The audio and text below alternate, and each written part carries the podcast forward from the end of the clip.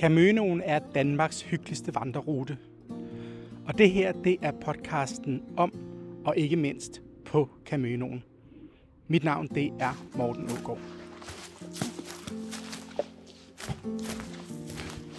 Og tusind tak, fordi du ville komme. Velbekomme. Det var da, det var da en dejlig tilbud. Det var da rigtig gerne. Jeg er taget ud i naturen på Møen sammen med Susanne Rosenild. Hun er naturguide, og hun har lovet at fortælle mig om nogle af de ting, der gør naturen her på Møen helt unik.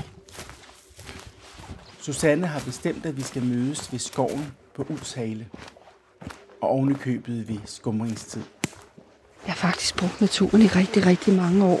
Øh, sammen med mennesker, som øh, har fået glæde ud af det. Ikke nødvendigvis som naturvejleder, men også som øh, pædagog.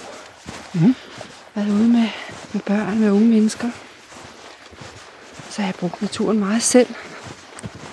Men den her, jeg kan godt lide den her formidlingsdel af det, fordi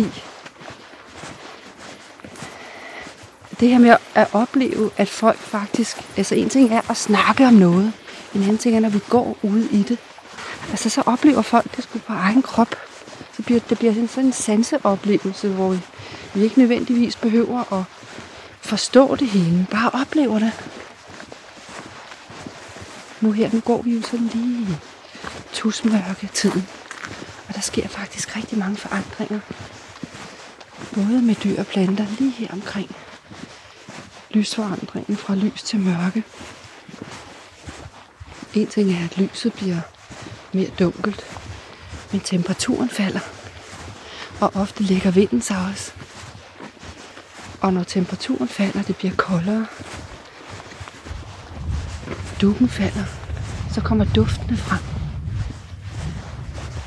Og det er der en grund til, for det er blandt andet dufte fra nogle af de planter, som ønsker, at natinsekterne skal bestøve dem.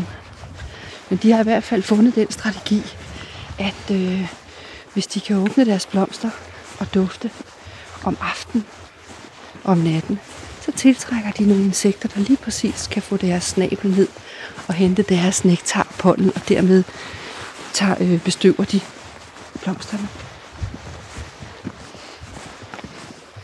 Og man kan sige også på den anden side, at der er nogle dyr, som holder sig skjult om dagen, fordi de har større risiko for at blive et af rovdyrene om dagen.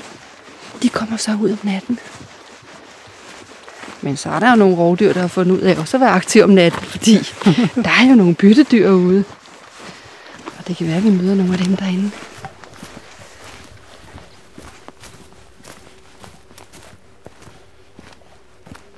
Så nu er vi kommet til det område, der hedder Tønne. Det er en parkeringsplads. Der har stået en gammel tønde her engang. Så folk kender parkeringspladsen som Tønden.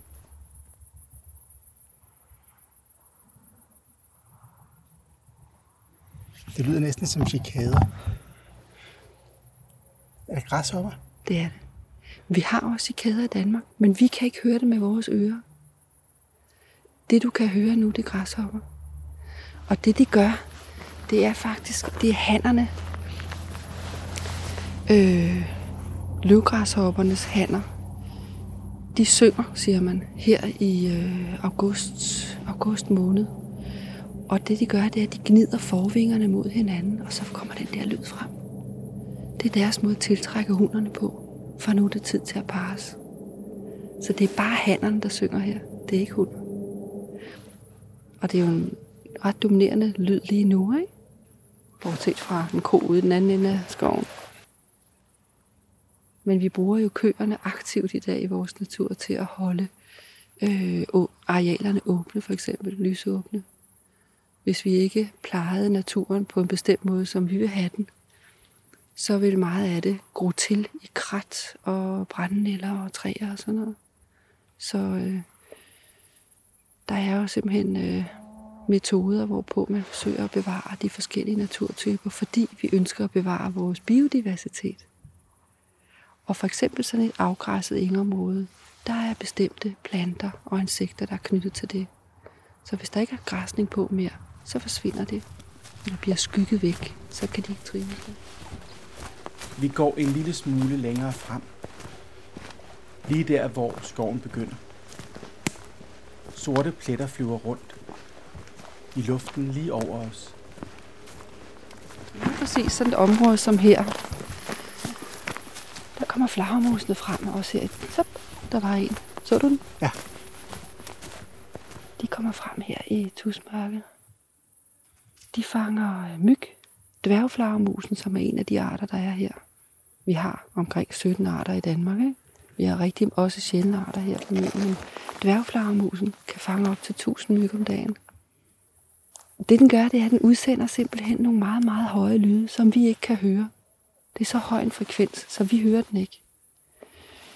Men når de udsender den lyd, så det fungerer ligesom et ekolod, en fiskerbåd, der sender lyden ned gennem vandet, så ser de, hvor fiskestimerne står. Flagermusen gør det samme, den udsender lyden ud i luften, og når den så rammer et insekt for eksempel, så kommer lyden tilbage, og så, så kan den lokalisere, det er det, man kalder det ekolokalisering. Den lokaliserer byttet og fanger insekterne på den måde. Sindssygt hurtigt. Øhm, men der er jo nogle af insekterne, der simpelthen har tilpasset, sådan at de er i stand til at høre flagermusens frekvens. De er simpelthen indstillet, ligesom du kan forestille dig en transistorradio, der indstiller på en bestemt frekvens. Så har oldenborgen, den flyver rundt, indstillet med en transistorradio, der er indstillet på flagermus. Så når den der transistor, den registrerer flagermusskrig, ved du hvad den så gør? Så klapper den vingerne sammen og falder ned til jorden. Oldenborgen. Så kan den ikke blive et. Flagermusen kan ikke finde den. Det er da smart. Herfra går turen ind i skoven, mens mørket falder på. Det bliver hurtigt mørkere, og skoven den skifter karakter. En flok gæs de flyver hen over os, mens de synger. Det var et eksempel på nogle af de fugle, der flyver om natten. De flyver i flok. Nu er det ikke helt mørkt, men de kan flyve fuldstændig mørke. Og så flyver de og taler med hinanden, så de ligesom ved, hvor hinanden er. Grågæssen er et tydeligt eksempel på fugle, der snakker, når de flyver. Men det kan du også høre nogle, en aften som i aften, hvor der ikke er noget vind, så kan du faktisk stå i skoven. Og så kan du pludselig høre sådan en lyd. Det kan være en helt flok af fugle, der flyver hen over skoven. Nogle af dem snakker, nogle af dem siger ikke noget. Man har jo fundet ud af, at de har nærmest et indre kompas. Så de kan om natten, selvom de ikke kan se noget, så kan de faktisk flyve i den korrekte retning. De er simpelthen i stand til at navigere i natten. Vi går og vi går, og hurtigt bliver skoven fyldt med lyde. Også af vores egne skridt.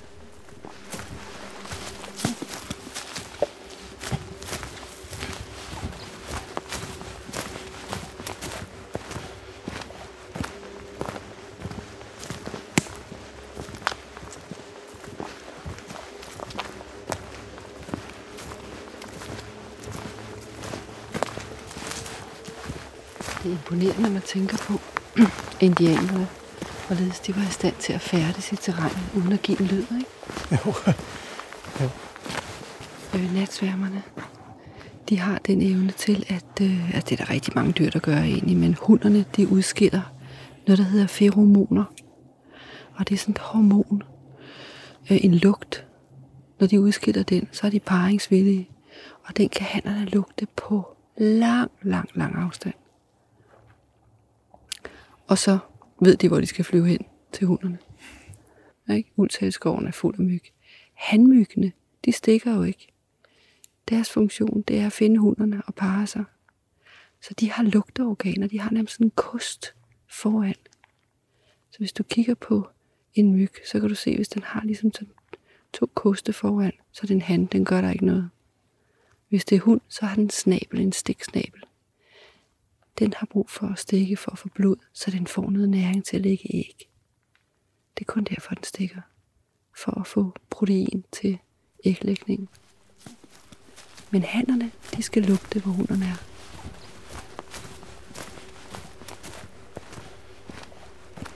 Vi fortsætter længere ind i skoven. Der er helt mørkt nu. Vi er kommet til et sted, som jeg kender rigtig godt. Men jeg har kun været her i dagslys. Det her er festpladsen. Lige præcis her, hvor der er sådan måske en åbning op til himlen, kommer der ikke så meget lys ned. Og den her lysning, lysning i sådan en gammel skov som denne her, er altid et godt sted. Så her kan man se også nogle af de sjældne sommerfugle. Der er blandt andet en, der hedder Hvid Amiral. En brun sommerfugl med nogle hvide, nogle hvide tegninger. Jeg har set rigtig mange af dem her. Men også den rigtig store øh, guldsmed flyver rundt her og patruljerer. Det er jo et rovdyr. Den æder jo andre insekter. Ja, ud over insekterne, så er der jo alle fuglene. Massevis af stor flagspæt herude. Spætmejse. Rigtig mange forskellige fugle holder til her. Og så er der jo de her sindssygt gamle egetræer. Man, man er ikke helt sikker på helt, hvor gamle de er, men øh, fire hundrede år mener man i hvert fald, de er. De står ligesom i en gruppe rundt her. Nu er det meget mørkt, men vi kan jo se, at trækronerne er meget krogede. Og det er nogle af de ældste træer i skoven. Ja, det er de ældste træer i skoven, der står her. Hvis man læser tilbage i historien, så er der blevet øh, registreret femogtyve hundrede gamle ege herude for over tre hundrede år siden. Og hvis man siger, at sådan et egetræ, det, bliver, det kan blive otte hundrede år gammelt. Der findes enkelte individer, der er endnu ældre. Og ved jeres pris har vi en meget, meget gammel ege. Så hvis man forestiller sig, for over tre hundrede år siden, der var der optalt omkring femogtyve hundrede gamle egetræer. Ikke? Så store ege, de har måske endda været tre hundrede år dengang. Og den skov, vi er gået igennem nu her, den vestlige del af Ulvshaleskoven, det er der, hvor de ældste plantede træer er. Og det, man har fundet ud af, vokser her godt, det er egetræer, bøgetræer, skovfyr. De kan klare det. Det er jo en helt, helt unik skov herude, fordi den faktisk er, det vi går på her, det er gamle strandvolde. Her har været strand engang. Men hvis du om dagen går ind igennem skoven, så kan du faktisk se, at de gamle strandvolde ligger der. Det ligger som bølger i skovbunden. Og hvis du lægger mærke til et træ, der er væltet, går hen og ser på rodsystemet, så står det oven i flintesten. Og det er unikt at have en skov, hvor der faktisk, den, den vokser oven på gamle strandvolde af flintesten. Det er jo materiale, der er flyttet fra Møns Klint. Vandet, bølgerne har, har fjernet materialet fra klinten, og så er det ført med strømmen nord og Møen, og så er det lagt sig her. Hvor strømmen falder, så ligger stenen så her. Så derfor er der opbygget strandvolde gennem årtusinder. Der har jo været gravet efter kogleflint herude i øh, omkring måske tres til halvfjerds år eller sådan noget. Det sluttede først her i, jeg tror i halvfjerdserne, nitten halvfjerdserne. Man gravede efter kogleflinten, fordi man kunne bruge det i øh, produktionen simpelthen. I øh, cementproduktionen og sådan noget. Så der er, hvis du går herude om dagen, vil du kunne se, at der nogle gange er sådan nogle aflange vandhuller. Og det er nogle af de gamle grave, de har gravet efter flintesten.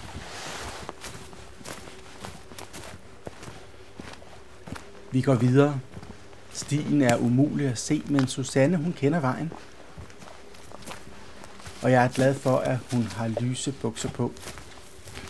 De lyser en lille smule op i den ellers kulsorte skov.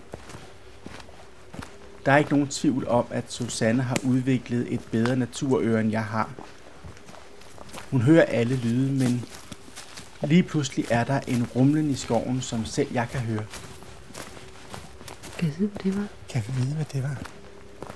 Det var et stort dyr, for det har knækket nogle grene, ikke? Ja. Susanne fortæller om alt det, vi hører på vejen. Og hele den geologiske baggrund for, hvorfor naturen på Møn er blevet netop som den er. Ja, den kender hun selvfølgelig også. Ja, altså man kan sige, at landskabet her er jo dannet for ca. ti til tolv tusind år siden, da vi havde vores sidste, den sidste istid sluttede der. Der røg isen ind over her og trykkede klinten op. øh, med sin kraft simpelthen over hundrede meter over havet, ikke? Og så gik den ellers ind over resten af Møen, og den har simpelthen skrabet kridt med sig, og øh, ler og alt muligt andet, den har taget med sig.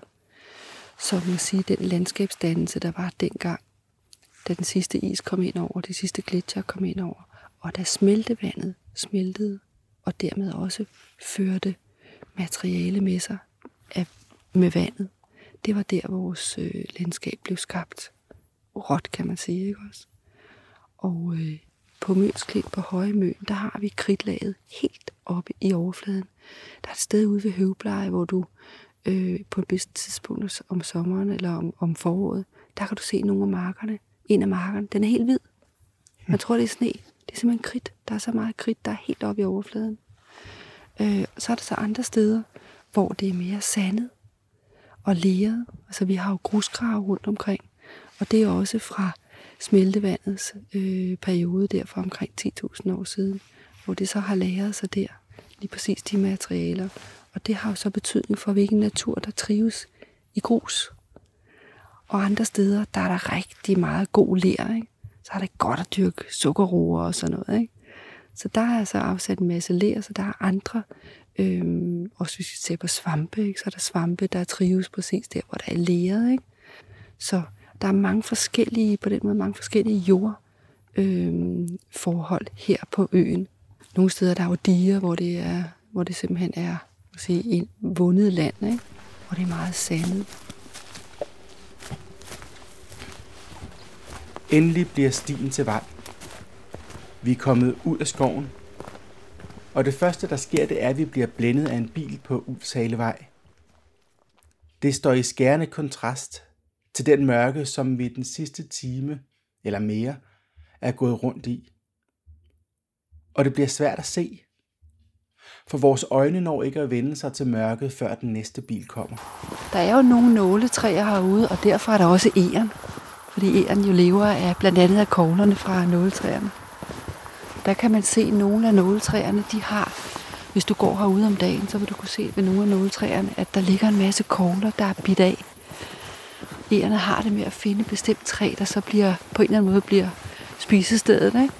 Og så vil der være en masse kogler, afbidte kogler, spredt rundt omkring det træ der.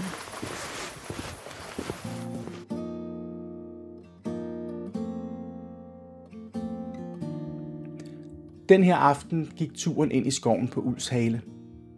Men Susanne kender til naturen på hele Møn. Og hun har guidet ture, hvor hun fortæller om det hele. Og selvfølgelig skal jeg høre, hvor hendes yndlingssted er. Hvor synes hun, man får den bedste naturoplevelse langs Camønoen? Det vil nok være på nordstranden af Møn. En del af, der er skillige af de her Øh, strandestrækninger, der er på nord, nordsiden af Østmøen, som jeg synes er helt fantastiske, fordi du har havet, når du går. Du hører havet på den ene side, og så har du de der fantastisk flotte øh, strandområder øh, med, med planter, og øh, du har havfuglene, der flyver henover, og nogle steder holder vandrefalk, altså kan du risikere at se vandrefalken flyve ud over, ikke? Eller havørnen, eller. Og når du går på stranden, så går du ofte alene. Ikke fordi der er overbefolket i alle skovene heller, men stranden er, der er rigtig mange strandstrækninger på Møen, hvor du kan gå alene og virkelig opleve naturen, den vilde natur. Så det er mit, det er mit yndlingsområde at gå. Turen ender op ved campingpladsen igen. Susanne har en kop urtete med. Vi står i mørket og snakker om alt det, vi har oplevet i skoven, i mørket. Langs Camønoens veje og stier møder man mange forskellige typer natur. Og noget af det er helt unikt for Møn, Bogø og Nyord. Hernede er der alt fra den høje og stejle klint til det flade landskab længere mod vest. Har store skove og har brede enge, for slet ikke at tale om dyrelivet. Mit navn det er Morten Aagaard, og du har lyttet til Camønoen podcast.